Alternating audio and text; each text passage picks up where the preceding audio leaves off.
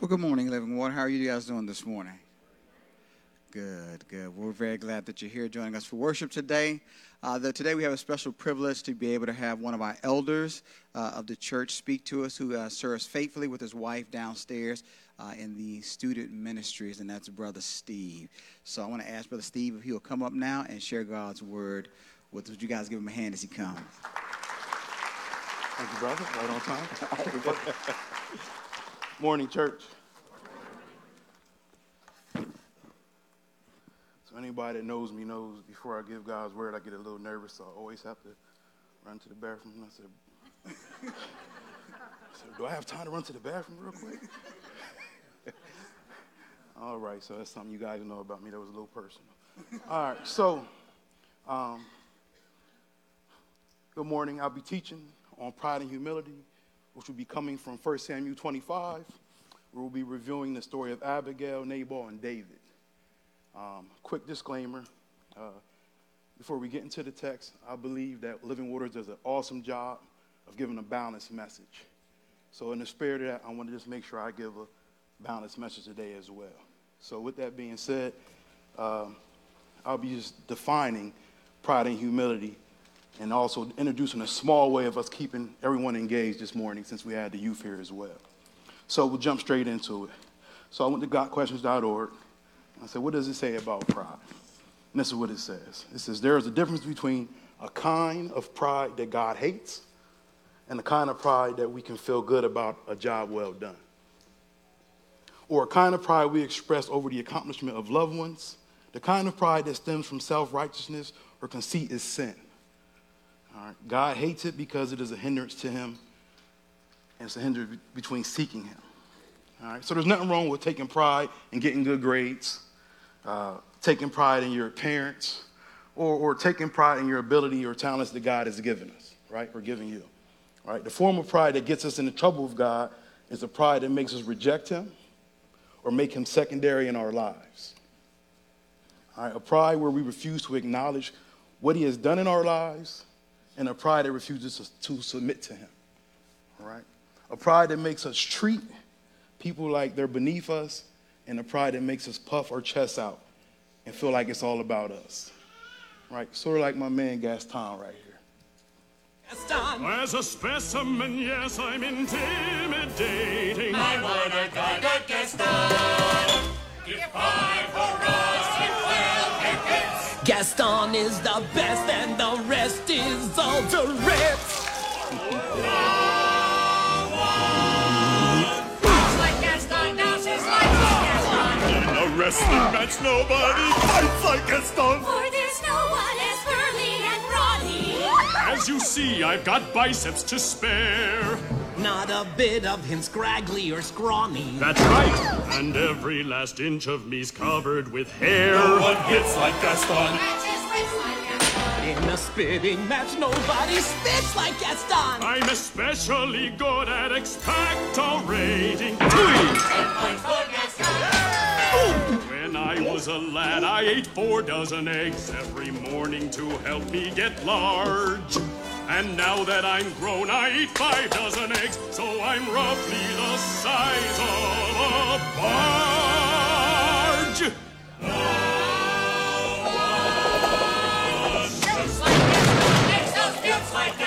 Then goes tromping around wearing boots like Gaston. I use antlers in all of my decorating. Oh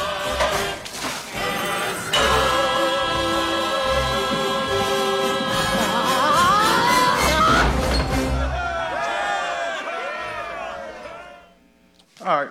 So for everybody that uh, remembers this movie, right? I knew it would be great, great to bring all ages together. Uh, this is like his fifth song about himself in this movie, if you remember. right? So, and I'm not a Disney guy coming up, but this one of the first things that came to me was Gaston. I said, man, that's a prideful guy, and he'll bring us all together on this message. All right? So, what does GotQuestions.org say about humility? Right? And I'm big on giving people their credit for what they said, right? I want you to think it's my definition, especially when we get into the Word of God.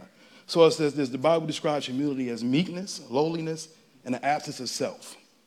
The Greek word translated humility in Colossians 3:12 and elsewhere literally means lowliness of mind. So we see that humility is a heart attitude, not merely an outward demeanor. One, one may put on an outward show of humility, but still have a heart of pride, full of pride and arrogance. Jesus said, Those who are poor in spirit would have the kingdom of heaven. Matthew 5 3. Being poor in spirit means that only those who admit to absolute bankruptcy of spiritual worth will inherit eternal life. Therefore, humility is a prerequisite for the Christian. All right? So, humility doesn't mean we walk around with our head down or that we hate ourselves, right? It simply means you understand who God is and who you are not. You have to realize all that you have and all that you are is because of Him. This, is, this has a positive effect on how not only you interact with God, but how you interact with people as well.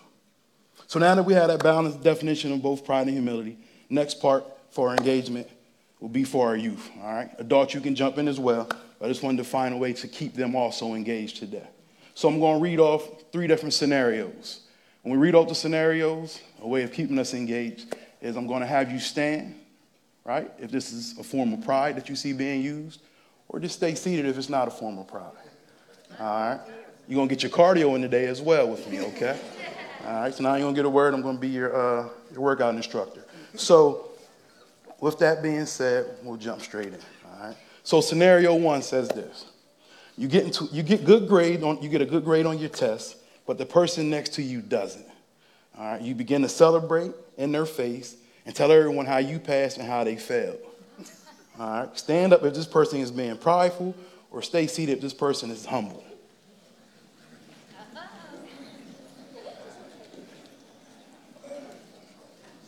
All right, good job. We're going down the right path. All right, scenario two. All right, you hit the game winning shot the night before at the basketball game.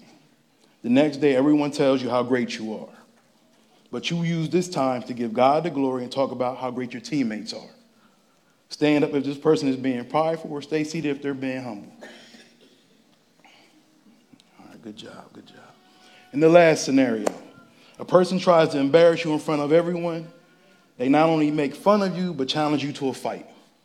You simply walk away and avoid the fight. Stand up if this person is being prideful, or stay seated if they're showing humility. All right. Now we'll be doing this too during our reading of our word. We'll be getting up three different times, so or staying seated three different times. So just want to put that out. All right. So if I can just give you one point for today's message, it would be this. a prideful attitude ultimately glorifies you, but a humble attitude glorifies God. And if you miss anything I say today, if you remember that, you remembered enough. All right? So, with that being said, if you can please stand for the reading of our word. Again, we'll be coming from 1 Samuel chapter 25. What I'll do is we'll read the first four chapters, first four verses together, should I say? and then you can grab a seat as I go through the rest of it. All right? And it says here Then David rose and went down to the wilderness of Paran. And there was a man in Maon whose business was in Carmel. The man was very rich. He had 3,000 sheep and a 1,000 goats. He was sharing his sheep in Carmel. Now, the name of the man was Nabal, and the name of his wife, Abigail. The woman was discerning and beautiful, but the man was harsh and badly behaved. He was a Calebite. You can grab a seat.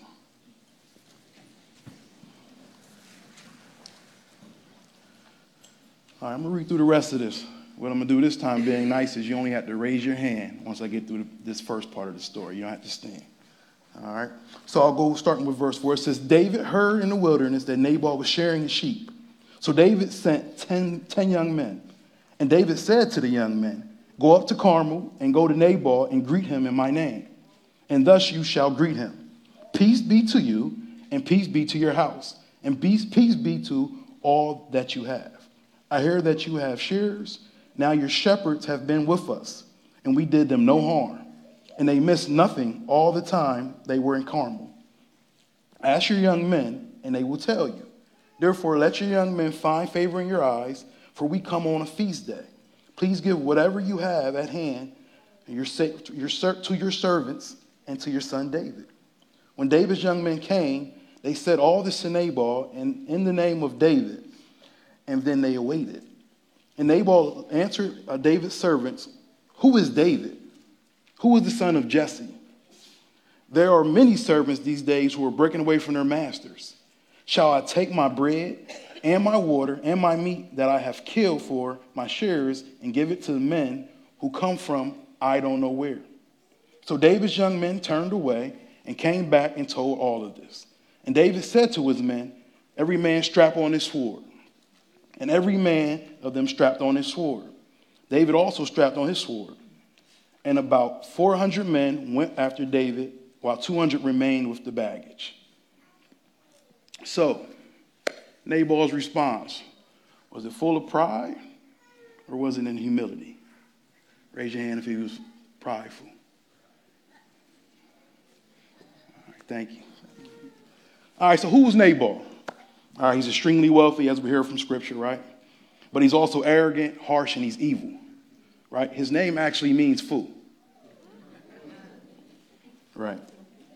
More times than none, a person who is prideful ends up making a fool of themselves and often is viewed as a fool. Proverbs 16, 18 says this Pride goes before destruction, and a haughty spirit before a fall. Galatians 3, 6 3 says this For if anyone thinks he is something when he is nothing, he deceives himself. All right? So here's what makes him foolish. One, he was unaware that David and his men were protecting his wealth by keeping an eye on the shepherds and his flocks of sheep and goats. Two, he would have been aware that it was common practice for men to provide for themselves by defending towns and farms from robbers and thieves, and for wealthy men to accommodate or look out for the men providing this service. Three, not only that, at this point, David and his men are possibly the baddest group assembled at this time. Let's look at who David is. 1 Samuel 17, verses 34 36.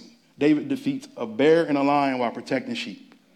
A lot of us will run from the bear and the lion, right? Not David.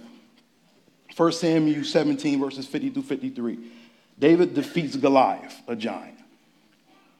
And 1 Samuel 18, uh, chapter 18, verse 7 says this.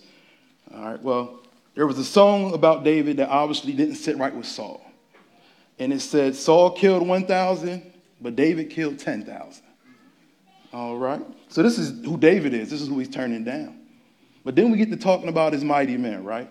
And it says there's David's mighty men, right? Second Samuel, verse chapter 23, verses 8 through 39, and First Chronicles 11, verses 10 through 47. If you read through there, you'll see why Nabal is very foolish. Because David wasn't just a bad man, but he had some bad men following him as well. All right? And four. Or should I say that was point four? So what we see here is this Nabal's pride had caused him to lose his mind. Right? It makes me think of a quote by Thomas Tarrant, and it says this Pride is your greatest enemy, and humility is your greatest friend. All right? At this point, pride is Nabal's enemy. All right? Not only has he made an enemy in David, more importantly, he has made an enemy, uh, made himself an enemy of God because God's not being glorified, but he's glorifying himself at this point. All right? It's funny because we look at the story like other stories in the Bible and we say, man, what were they thinking? But if we're all being honest, right, there's Nabal sitting in the crowd, right? And there could be a Nabal standing up here right now as well, right? I've played the role of Nabal plenty of times. Right? We allow arrogance, pride, and stuff to get in the way of our decision making, all right, which ends up hurting us, but not just us, but it ends up hurting others. Because Nabal is not hurting himself only, Nabal is about to hurt his whole community right? Because of his pride. And 100% of the time when we walk in pride, we're definitely going against God, right? He's not in the equation, he's not being glorified. It's all about us at that moment. At that moment. Now, David and his mighty men are ready to make a statement. This is the same David who has been fleeing from Saul and humbly trying his hardest not to take Saul's life. He actually spared Saul's life in the chapter before this. All right. He has a chance to kill Saul, but he avoids it because not only does he honor Saul, but he loves God. All right, can you imagine how he's feeling at this point? Now David's pride is starting to rise up, right? David's like, okay, I'm letting Saul slide, and I have my men behind me saying, why am I letting him slide? And I'm taking care of your town. Because what's happening is this at this point, David is doing this to survive. He's protecting people because he knows, okay, this not only is going to feed me, but it's going to feed and, serve my and, and protect and, and, take care of this men that's following me as well. Right? So now David's starting to go through it as well when it comes to pride. All right. So Abigail has been made aware of this unwise decision by one of Nabal's men. All right, he communicates how well David and his men treated them and how they protected them day and night as they tended the sheep. All right. So in verse 17, he asks for help because uh, he knows he can't approach Nabal. He says this about Nabal. He says, Nabal is such a worthless man that one cannot speak to him. You know you're prideful when you're unapproachable, right? When can no one come to you and even have a word with you? right? And this is where we're at. So that takes us to verses uh, 18 through 35. And it says this Then Abigail made haste and took 200 loaves and two skins of wine and five sheep already prepared and five seahs of parched grain and a hundred clusters of raisins and 200 cakes of figs and laid them on, a, on donkeys. And he said, and she said to her young men, Go before me, behold, I come after you. But she did not tell her husband Nabal. Wonder why. When Nabal saw David, or should I say, when Abigail saw David, she hurried and got down from the donkey and fell before David on her face and bowed to the ground. She fell at his feet and said, On me alone, my Lord, be the guilt. Please let your servant speak in your ears and hear the words of your servant. Let not my Lord regard this worthless fellow Nabal. There again goes again, right? The first worthless fellow Nabal. For as his name is, so is he. Nabal is his name, and folly is with him. But I, your servant, did not see the young men of my Lord whom you sent. Now then, my Lord, as the Lord lives, and as your soul lives, because the Lord has restrained you from blood guilt and from saving, uh, saving with your own hand, now then, let your enemies and those who seek to do evil to my Lord be as Nabal and now let this present that your servant has brought to my Lord be given to the young men who, who follow, the, follow my Lord. Please forgive the trespass of your servant, for the Lord will certainly make my Lord a sure house, because my Lord is fighting the battles of the Lord. The evil shall not be found in you so long as you live. If men rise up to pursue you and seek your life, the life of my Lord shall be bound in a bundle of the living in the care of the Lord your God. And the lives of your enemies he shall sling out as from the hollow of a sling. And when the Lord has done my Lord according to all the good that he has spoken concerning you, and has appointed you prince over Israel, my Lord shall have no cause of grief or pangs, or of conscience for having shed blood without cause, or my Lord working salvation himself. And when the Lord has dealt well with my Lord, then remember your servant. And David said to Abigail, Blessed be the Lord, the God of Israel, who sent you this day to meet me. Blessed be your discretion, and blessed be you, and, he, and uh, who have kept me this day from blood guilt and from the working salvation with my own hand. For as surely as the Lord, the God of Israel, lives, who has restrained me from hurting you, unless you have hurried to come and meet me, truly by morning there had not been left to Nabal so much as one male. Then David received from her hand what she had brought him, and he said to her, Go up in peace to your home house. See, I have obeyed your voice, and I have granted you petition. So, I know that was long, but it's for a purpose. Abigail, stand up if she's being prideful, if she's showing humility. Stand up if she's being prideful, stay seated if she's showing humility. Amen, Amen. So, who's Abigail? Scripture says that she's physically, uh, uh, her physical appearance is beauty. she's a beautiful person. Be- she looks good. She's nice looking. All right. right? Scripture says she's also discerning, more important. More importantly, right? She's wise, she's a peacemaker, but most of all, she's humble. All right? If pride is Nabal's greatest enemy, humility is Abigail's greatest friend. All right? Uh, God is getting the glory from her response, not her. So all husbands need an Abigail in their lives. All right? I can stand here and honestly admit that my wife has played the role of Abigail while she was my girlfriend, while she was my fiance, and even now that she's my wife. All right? when we, when we are full of pride, or when I'm full of pride, she checks me and talks sense into me. She corrects me, not from her opinion, but from the word of God. And if you notice in here, Abigail didn't speak her own words. She spoke words from God. Like David had such a relationship with God that he knew where, where, he knew where her words were coming from. Right? He instantly humbled himself because he knew where she was speaking wasn't from her, it came from the Lord. All right. Honestly, we need friends, family, uh, just people in our lives who God has called to hold us accountable and remind us of the word of God when we're living outside of his will and also when we're being prideful. All right. God used Abigail to minister to David's heart. God gave Abigail words that allowed him to humble himself as well. David was in a place with God where he understood who was using Abigail. Because of this, he quickly fell in line with God's plan and not his own. God glorified, David glorified God and chose to make humility his greatest friend. All right, so Abigail saves the day, which leads to the end of the story. All right, this is where things get even more interesting for, for a guy, Nabal. So, verse 36 through 38 says this And Abigail came to Nabal, and behold, he was holding a feast in his house, like the feast of a king. And Nabal's heart was merry within him, for he was very drunk.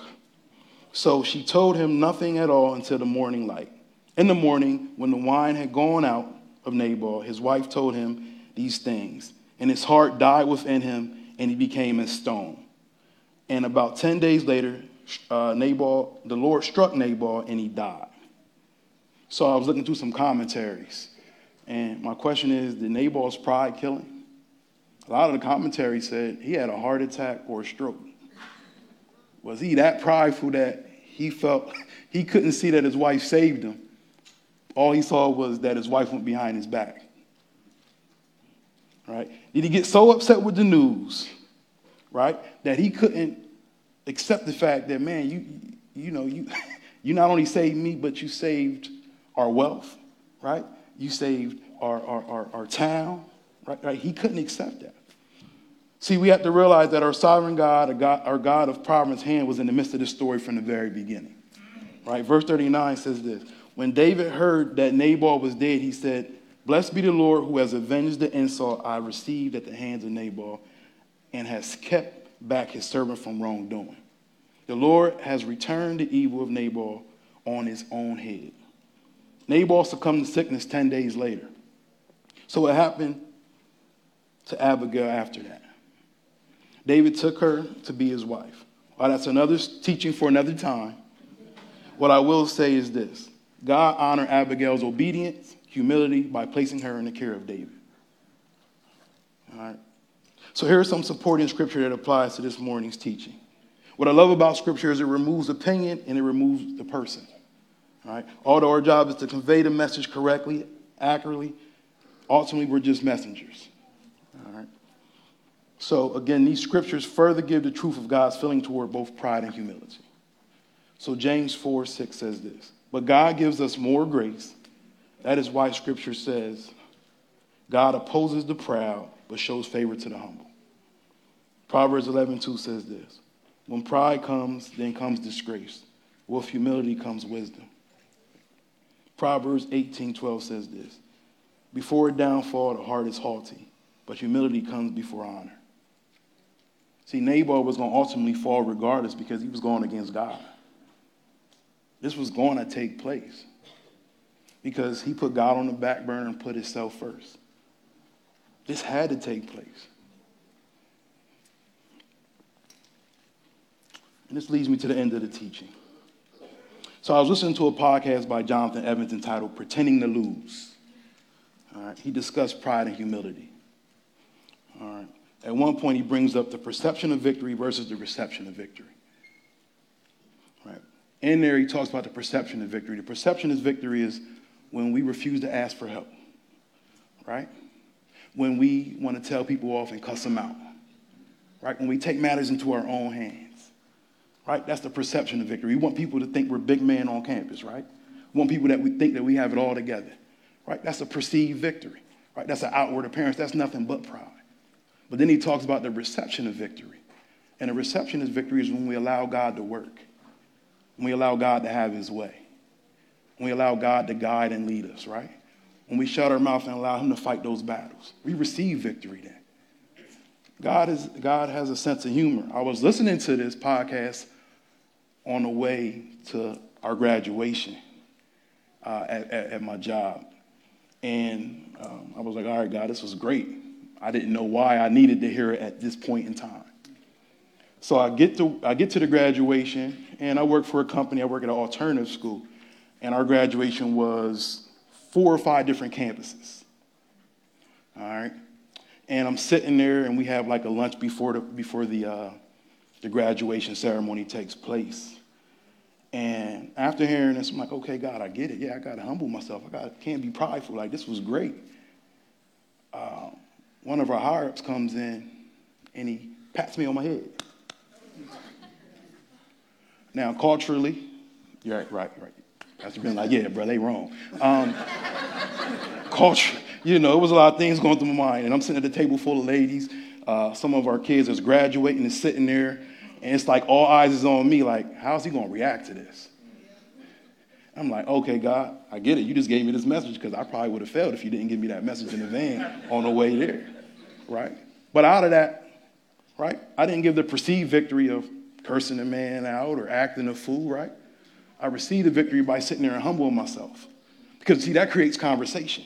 Hey, I know how you were react in the past. Why did you react this way? Oh, let me tell you about this man I know. Let me tell you about who I serve. Let me tell you about this blood transfusion that I received, right? That would have me not react in the way I probably would have reacted in the past. But then there's another story. right? God has a way of humbling you. So we went to Cancun about two weeks ago, and uh, was in a restaurant, and you know, me and my wife were both frustrated. That happens in marriage, right? You get a little frustrated. It happens. And because uh, of that frustration, uh, I didn't react in the best way. Now, this, this time, I'm on a vacation with about 40 friends that knows how I used to react in the past, right? And, and when I didn't react in a way that God got the glory, I felt like the worst thing ever, right? You know when God, God has truly changed your heart. Because when you react the way you used to, it just doesn't sit right with you, right? It's a shame that comes, it's an embarrassment, right?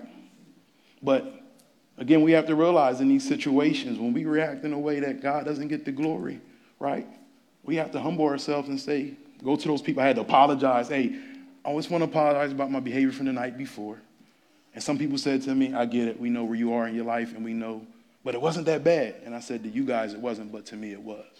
Right? Because anytime that I don't conduct my way, myself in a way that God is glorified, I've dropped the ball. And I'm no longer ministering. Right? So, when we stood today, it was in recognition of pride. I purposely had us stand right? When we stand, we're at our most powerful moment, right?